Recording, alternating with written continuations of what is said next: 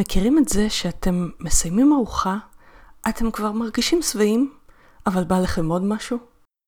בפרק הזה אנחנו נדבר איך אנחנו יכולים לעזור לעצמנו לעצור כשהגוף מבקש, גם אם בא לנו עוד, בלי מלחמה. ברוכים הבאים לפודקאסט תזונה הצעד הבא. כל הנושאים החמים ביותר, וכל מה שעובד בתזונה. וזה כדי שתדעו מה הצעד הבא במסע שלכם להשגת שלום עם האוכל, הגוף והלב. מוגש לכם על ידי רותי פינק, דיאטנית קלינית והוליסטית, שמחפשת תמיד מה עוד אפשרי בתזונה, בבריאות ובחיים.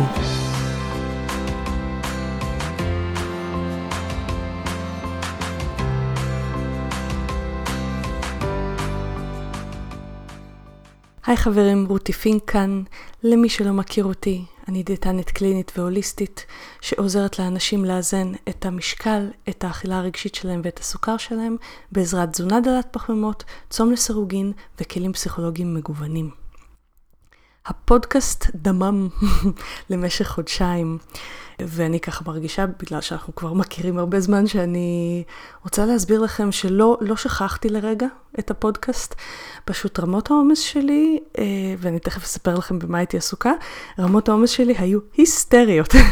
אז אמרתי, אוקיי, אני צריכה להקשיב לעצמי, יש גבול כמה אני יכולה להוציא אנרגיה על כל הפרויקטים בחיים שלי. והפודקאסט חיכה בזמן שעסקתי בפרויקט סופר מרגש שאני ממש מסבירה לכם עליו. בחודשיים האלה גם בניתי וגם העברתי את הקורס הראשון בארץ על צום לסירוגין לדיאטניות. זה היה לדיאטניות מכבי במחוז מסוים, מחוז השפלה. 50 אה, דיאטניות השתתפו. הפידבקים היו אה, ברמה של לא ציפיתי שנגיע לעומק הזה בקורס, לא ציפיתי שהקורס ירחיב כל כך. ומיד אחרי חגי תשרי אני מוציאה את הקורס הזה לקהל הרחב. הקורס הזה באמת אה, דרש ממני הרבה זמן, בגלל זה ככה. הפודקאסט נדם לזמן הזה, כי הייתי צריכה לעבור על עשרות מחקרים ובאמת לסכם אותם, לא רק לקרוא אותם. אה, ואני באמת עוברת אה, בקורס על המחקרים האלה, וכל הטוב הזה יהיה זמין לכל אנשי המקצוע ברמה הרפואית והפארה-רפואית שמעוניינים בזה, רופאים, אחיות, דיאטנים, אחרי החגים, אחרי חגי תשרי. אז אם זה מעניין אתכם, תשאירו פרטים בלינק בהערות לפודקאסט ואני אעדכן אתכם ברגע שיהיה תאריך לקורס ופרטים עליו. תשאירו את השם שלכם ותקבלו עדכון. והיום אנחנו מדברים על נושא שמטופלת שלי ביקשה ממני להתייחס אליו, ואמרתי, וואלה, זה רעיון טוב לפודקאסט. היא אמרה לי, היא, זו מטופלת שעשתה תהליך מדהים של הורדת אכילה רגשית, הורדת מגבלות מהאוכל ובחירה בגבולות שבאמת מיטיבים איתה. אבל דבר אחד היא התקשתה בו, וזה היכולת לסיים ארוחה. היא כבר שמה לב מתי היא שבעה, אבל היא פשוט לא הצליחה לעצור וזה לא היה ברמה של לעצור לאכול בלי שליטה, היא פשוט, זה היה כזה עוד ביס, ועוד ביס, ועוד קצת, וכל פעם הקצת הזה הביא לה לשובע עודף, ולתחושה שהיא לא מדויקת עם הגוף שלה. וזה משהו שאני פוגשת אצל הרבה מאוד אנשים, ואמרתי, וואלה, זה, הגיע הזמן לעשות על זה פודקאסט. איך לסיים את הארוחה כשאנחנו יודעים שאנחנו לא רעבים, אנחנו מחוברים לתחושות הגוף. אנחנו שמים לב שוואלה, שבענו, אבל קשה לנו לעצור. רק חשוב לי לציין לפני זה, שאנחנו עוברים לנושא הזה, שהנושא הזה, החשיבה פה רלוונטית רק במידה ואתם יודעים לזהות שובע. אנחנו בשיטת רותי פינק מלמדים כל מטופל ומטופל שלנו לזהות שובע, ממש את הנ"צ לזיהוי שובע, ומתאמנים איתו. בוואטסאפ למשל זה ממש ברמה יומיומית, בטיפולים זה ברמה שבועית, דו-שבועית, כל אחד ומה שמדויק לו. וזה משהו שהרבה אנשים חושבים ששובע מרגישים בבטן, לא, יש סימנים מקדימים לשובע שהם לא בבטן. אה, ואת כל זה אני גם מלמדת אתכם בקורס, אה, שאם אתם לא רוצים להגיע אלינו לטיפול אלא ללמוד לבד, אה, הקורס לרזות בשפת הגוף, לינק לקורס יהיה שם למטה בהערות לפודקאסט, או שאתם יכולים לפנות אלינו, הפרטים על שיטת רותי פינק יהיו גם בלינק בהערות לפודקאסט. אז כל מה שידובר פה זה בתנאי שאתם יודעים לזהות שובע. כי אם אתם לא יודעים לזהות שובע, אוקיי, יכול להיות שאתם חושבים שאתם צריכים לעצור כי הגעתם לסף קלוריות מסוים, או כי זה נראה לכם שהאוכל שאתם אוכלים לא בריא, אבל בפועל אלוהים יודע מה הגוף שלכם באמת אומר לכם שם. ואנחנו בשיטת רוטיפינק עובדים בעזרת הגוף, לא נגדו. ולכן הבסיס בשיטה שלי הוא קודם כל לזהות מה הגוף אומר. אוקיי? אז אם אתם לא יודעים לעשות את זה, שווה אולי להיעזר או בקורס הדיגיטלי שלי, או לפנות אלינו לעזרה וליווי אישיים. ובואו נדבר שבהנחה שאתם יודעים לזהות את השובע, אתם לא מצליחים לעצור בשובע הזה. מה עושים? אז קודם כל, בואו נדבר רגע מה קורה שם. יש שם מין תחושה כזאת של באסה שזה נגמר, נכון? כאילו, יואו, זה טעים, מה, אני אפרד מזה עכשיו? מה, לא יהיה עוד? ואז אנחנו אוכלים עד לשובע מתפוצץ. כאילו משהו בנו מתקשה לשחרר, הוא ממש נצמד לאוכל הזה ולא רוצה להיפרד ממנו, נכון? ותכלס, אם אנחנו נסתכל על זה קצת יותר לעומק, זה ממש אבל לכל דבר. נכון, זה לא אבל ברמה כמו שמישהו מת, אבל יש שם אבל, אבל קטן, אמיתי, של פרידה. אבל מחבר, כי להרבה אנשים אוכל הוא חבר, הוא משהו שנמצא שם תמיד, יכול לנחם, יכול לעזור. האבל יכול להיות פרידה מנחמה, כי אוכל מנחם. האבל הוא גם פרידה מחוויה שאני מרגיש שלא מיציתי עד הסוף. זו שאלה האם יש אפשרות למצות משהו באמת באמת עד הסוף, זו שאלה טובה. אבל עדיין קיים שם אבל.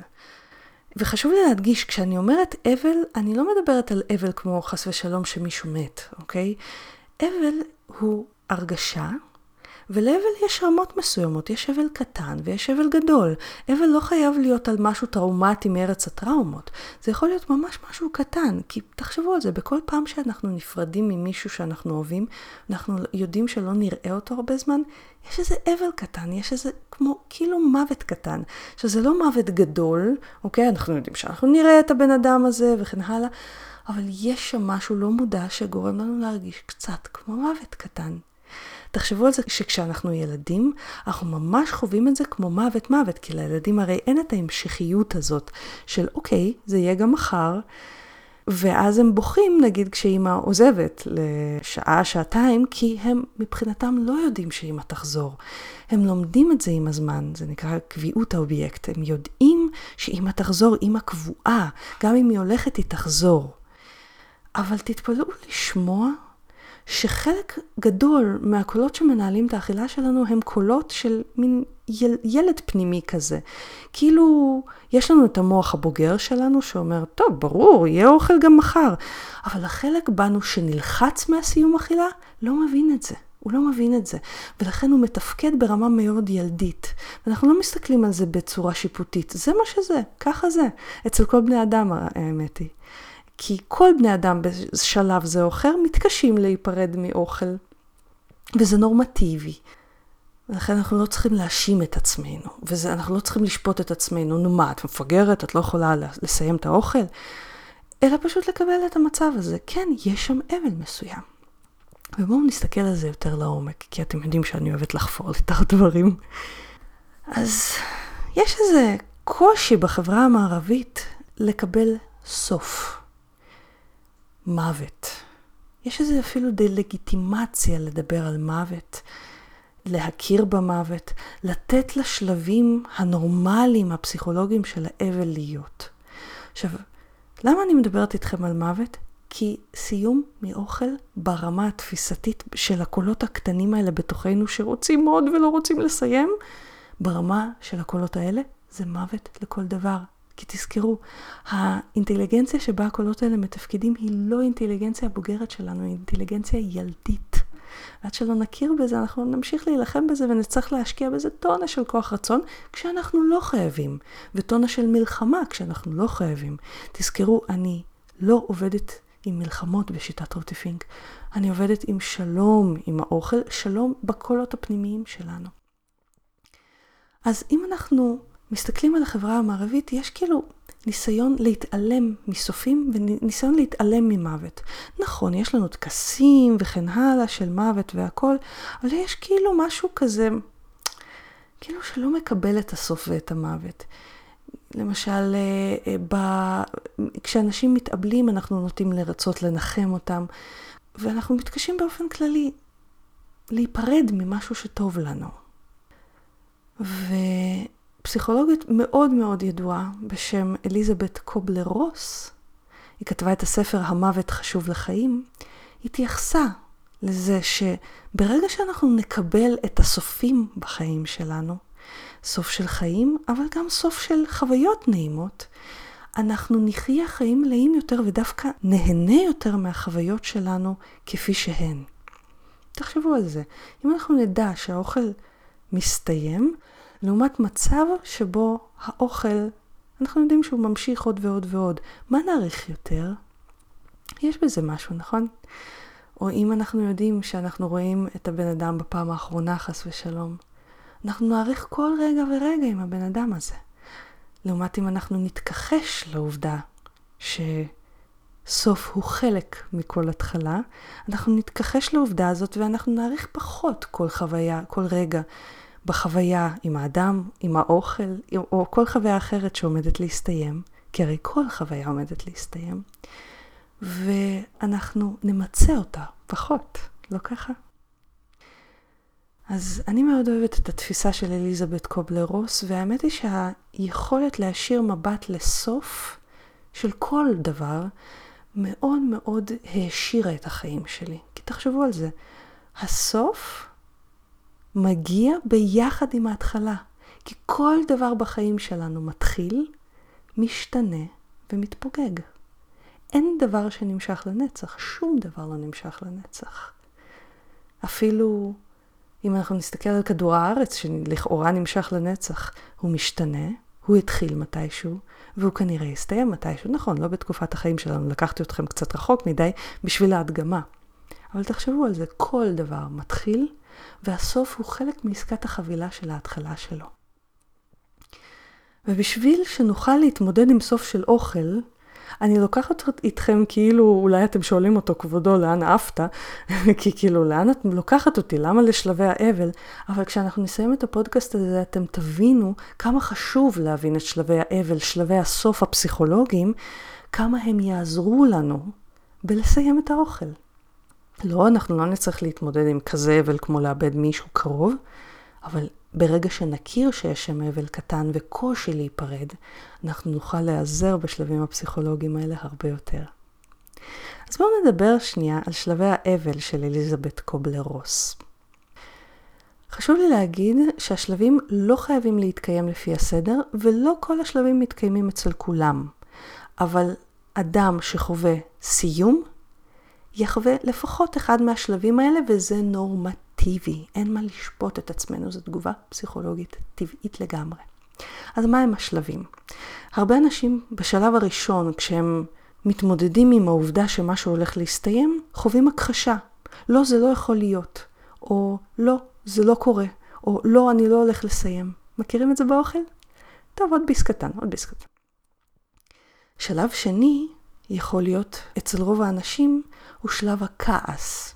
אם אנחנו נסתכל על האוכל, ואנחנו נסתכל על הרצון שלנו, הנה, אני כבר שבעה, אני רוצה לסיים, הכחשה יכולה להיות, לא, לא בא לי לסיים עכשיו, עוד טיפה, וכעס יכול להיות, אוף, אני צריכה לסיים ונמאס לי מזה שאני כל הזמן צריכה להגביל את עצמי, למה אני לא יכולה פשוט להגיע לסיפוק וזהו? או נמאס לי מהדיאטה הזאת, אני אה, זורקת על זה.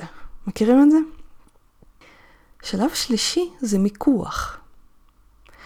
טוב, רק עוד כמה ביסים, אני אצליח לעצור. טוב, רק עוד, רק עוד חתיכת פרוסה אחת, כי מחר אני אתחיל מחדש. מכירים את זה? כל זה, כל השלבים האלה הם בגלל שאנחנו חווים כאב להיפרד. אבל הפרידה. שלב רביעי יכול להיות שלב הדיכאון, שזה מהות אבל הפרידה. זה השלב שבו באמת אנחנו מתמודדים עם האבל. עד עכשיו ברחנו, הכחשה, כעס, מיקוח, זה בריחה מאבל הפרידה. זה בדיוק מה שמקשה על האנשים להיפרד מחוויית האכילה, גם אם הם שבעים. אבל בשלב הרביעי מגיע הדיכאון. עכשיו, זה לא דיכאון מרץ הדיכאונות שצריך uh, טיפול פסיכולוגי, לא, לא, לא. אנחנו מדברים על דיכאון קטן, מין אוף, באסה, איזה עצוב זה להיפרד, איזה עצוב זה לסיים לאכול, אוקיי? זה ממש ברמה הזאת, זה לא טראומטי או דרמטי. זה המהות של אבל הפרידה הזו, השלב שאנחנו בורחים ממנו על ידי המשך האכילה. אם אנחנו עוצרים את האכילה ומאפשרים לעצמנו לצלול לדכדוך חון הקטן הזה, שהוא לוקח ממש, הוא לוקח דקה, שתיים, שלוש, אבל הוא, הוא שם ואנחנו בורחים ממנו, אם אנחנו מאפשרים לעצמנו לצלול לתוכו, אחרי כמה דקות מגיע השלב האחרון של אליזבת קוברלר רוס משלבי האבל, וזה שלב הקבלה. יהיה בסדר, אני בסדר. ואולי מה שאמרתי לכם עכשיו לא מרגיש לכם קשור, או יכול להיות שאתם חושבים שאני קצת מגזימה, כאילו לאן עפתי עם כל השלבים האלה, זה, אם אליזבת קובלר רוס מדברת על שלבי אבל של פרידה מבן אדם, אבל פרידה מבן אדם, בתפיסה של הקול הילדי הזה שמנסה לגרום לנו גם לאכול, היא שקולה לפרידה מאוכל, כי אוכל אצל הקול הילדי הזה הוא ייצוג של הרבה דברים שהם גם ייצוגים של בני אדם. חבר, נחמה, אהבה, תעסוקה. ומה שקורה זה שדרושה לנו שם ההכרה בחוויית הסיום, לעומת ההיאחזות ב, בלנסות להמשיך את החוויה הזאת בכוח. כי תחשבו על זה, השלבים האלה של ההכחשה והכעס והמיקוח, השלבים האלה של, של טוב, רק עוד ביס, הם רק דוחים את הקץ. הרי בסופו של דבר נצטרך לסיים לאכול. והרי בסופו של דבר באוכל זה לא שיש, נגיד ביחסי מין יש אורגזמה שהיא מסיימת לכאורה, לפחות אצל חלק מהאנשים, לתקופת מה את הצורך. אבל באוכל אין אורגזמה. אנחנו יכולים לאכול, לאכול, לאכול עד שנגיע לתחושת קבס או התפוצצות או אפילו רצון להקיא. אז זה לא שבאמת נמצה את החוויה. ולכן כל ביס שאנחנו לוקחים מעבר לסובו, אנחנו רק דוחים את האבל הזה. ואז מה קורה שם? אנחנו מתחילים להתמקד באוכל ובאשמה. רק עוד ביס קטן, זה התמקדות באוכל. את לא יכולה לעצור, זה התמקדות בעצמנו. מה שאני מזמינה אתכם זה לעשות שיפט לתשומת לב. לעבור מתשומת הלב לאוכל לתשומת הלב לרגש. לרגש הילדי הזה שקשה לו. מה אנחנו עושים כשלילדים קשה? אנחנו יכולים להתעצבן עליהם, אנחנו יכולים להכחיש, לא, לא קשה לך, מה כבר קרה? אבל אז, אתם מכירים את זה שהילדים יבכו חזק יותר? מה שנכון יותר לעשות במצב כזה זה להגיד לילד, אני רואה שקשה לך. זה להגיד לעצמנו, כן, יש לי פה קושי. יש לי פה קושי, יש לי פה את אבל הפרידה. אני נפרד, מותר לי שיהיה לי קשה. הלגיטימציה הזאת לרגש הזה של האבל, הלגיטימציה הזאת וההכרה בכך שהולך להגיע סוף. לא, לא נמצה את זה לעולם עד הסוף, את החוויה הזאת. היא שמתחילה ליצור את המעבר המהיר הזה בשלבי האבל עד לשלב ההירגעות והקבלה. כי אם אתם תהיו מספיק ערניים לחוויית האוכל, אבל זה דורש כן מודעות, אנחנו בשיטת רוטיפינק עובדים על המודעות הזאת עם כל המטופלים שלנו. אם אתם מתאמנים אולי באכילה מודעת, או התנסיתם בלשים לב ממש להשתנות טעמים, טעמים בדיוק כמו כל שאר התופעות בחיים, מתחילים, משתנים ונעלמים.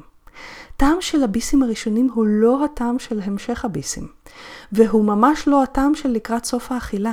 לקראת סוף האכילה משהו מתעמעם בטעמים. ואז אנחנו יכולים אפילו לשאול את עצמנו, אנחנו כל כך נאחזים בלהחזיר לעצמנו את החוויה של הביסים הראשונים או של הביסים באמצע, שאנחנו לא שמים לב שבפועל, בפה, הביסים של הסוף כבר משתנים בטעם שלהם, משהו מתעמעם בהם. זה כמו כשאם אתם מכירים את זה שאתם נוגעים הרבה זמן באור, אה, ובהתחלה אתם מרגישים מגע רגיל, מגע, וככל שאתם ממשיכים לגעת באותה נקודה, באותה צורה, התחושה מתעמעמת. משהו מאוד מאוד דומה קורה בבלוטות הטעם. רק שמרוב שאנחנו עסוקים בהיאחזות ב... אני לא רוצה לסיים את החוויה הזאת, אנחנו לא שמים לב שהחוויה מתפוגגת גם אם אנחנו מנסים להיאחז בה. ואז אנחנו פשוט נלחמים. במקום להעז לצלול לתוך האבל הזה, לתוך האוף, באסה להיפרד. אני אספר לכם סוד. אם אנחנו רוצים להיפרד מהאוכל, אם מטופל בא אליי אה, ואומר, אני רוצה ללמוד לעצור במידתיות, אני מדמה את זה תמיד לאדם שבא ללמוד שחייה ונאחז בקרש. כי הקרש הוא לכאורה שוחה על, על המים עם הקרש הזה, אבל הוא הרי לא באמת שוחה, הוא לא נכנס למים. העוד ביס, עוד ביס, עוד ביס, זה כמו קרש אצל בן אדם שאומר לי, אני רוצה ללמוד לשחות. קרש אולי טוב להתחלה, אבל הוא לא הדבר האמיתי. ויותר מזה, אם הקרש הזה, עם העוד ביס ועוד ביס, גורמים לכם אחר כך למלאות לא נעימה, שגורמת בעצם לניתוק בין מה שהגוף שלכם אומר שהוא שבע, לבין איפה שאתם באמת. אז זה אפילו לא קרש נוח, זה קרש עם קוצים. ומה שאני מזמינה אתכם זה לקפוץ למים, לצלול למים, לצלול לתוך האבל הזה, לתוך הבאסה הזאת של, אוף, אני נפרדת מחוויה כיפית. וכן, יהיה שם אוף כמה דקות. אבל הסוד הגדול הוא שהאוף נמשך ממש כמה דקות, הוא בא והולך כמו כל חוויה אחרת. הוא מתחיל, ואתם זוכרים שכל חוויה, עם ההתחלה, מגיעה איתה הבטחה של סוף. אין דבר שנמשך לנצח, אין רגש שנמשך לנצח. תוך כמה דקות אתם תרגישו לא רק רגועים, לא רק מסופקים, אלא שכל העוף הזה יחלוף כלעומת שבא. זה מה שאני קוראת לו גל הרגש, אנחנו עובדים עם, ה, עם גל הרגש הרבה בשיטת רותי פינק. זה טכניקה מאוד מאוד אפקטיבית לעבודה, ואני אספר לכם משהו יותר מגניב מזה. בפעם הראשונה אולי שתצללו למים, זה יהיה קצת מפחיד או קר או תחושה לא נעימה, ואתם לא תהיו בטוחים שאתם יודעים לשחות. אנחנו בשיטת רותי פינק אוחזים לכם את היד בתהליך הזה, כמו מורה לשחייה שבהתחלה אוחז את האדם במים כשהוא צולל פעם ראשונה. אבל מה שמגניב בהתמודדות עם אבל הפרידה, זה שהעוצמה של אבל הפרידה יורדת ככל שאנחנו מתרגלים, בדיוק כמו שעוצמת החשש שלנו ממים יורדת והביטחון שלנו עולה, ככל שאנחנו לומדים להיות במים ולשחות בהם. זה בדיוק מה שאנחנו עושים בשיטת רותי פינק. אנחנו מלמדים אתכם לשחות דרך גלי הרגש, שאחד מגלי הרגש הוא אבל הפרידה. הפרידה הזאת והפסקת הדחייה של הפרידה הזאת בסיום הארוחה. זה חלק מהטיפול הכוללני באכילה רגשית שאני והצוות שלי נותנים לכם. אם אתם רוצים פרטים על השיטה והליווי, יש לכם לינק למטה בהערות לפודקאסט. ואני סקרנית לשמוע איך התנסיתם באבל הפרידה אחרי הפודקאסט הזה? אז אני מקווה שנהניתם מהפודקאסט היום. אם אתם רוצים להיות בקשר או לשלוח שאלות לפודקאסט, אתם ממש מוזמנים לבקר באתר של הפודקאסט rutifink.com, פינק כמו F כמו פנטזיה, rutifink.com/פודקאסט. אתם גם מוזמנים לחפש אותי ביוטיוב, יש לי ערוץ מלא בסרטונים על תזונה דלת פחמימות וצום לסירוגין, פשוט חפשו רותי פינק ביוטיוב. יש לי גם ערוץ באינסטגרם, פשוט חפשו רותי פינק באנגלית, שוב F כמו פנטזיה. אתם ממש מוזמנים לעקוב אחריי גם בפייסבוק. אתם יכולים לחפש אותי פשוט בעברית, רותי פינק, או להיכנס לאחת משתי הקבוצות שאני מנהלת, דלי פחמימות ישראל, והקבוצה צום לסירוגין עם רותי פינק. ואנחנו נשתמע שבוע הבא. תודה שהקשבתם לפודקאסט תזונה הצעד הבא. אני מקווה שנהניתם. חשוב להדגיש שהמידע בפודקאסט מוענק לצורכי העשרה בלבד, והפודקאסט לא מהווה בשום צורה תחליף לייעוץ או טיפול אישי. בכל בעיה רפואית או נפשית יש לפנות למטפל מוסמך. ואנחנו ניפגש בעוד שבועיים.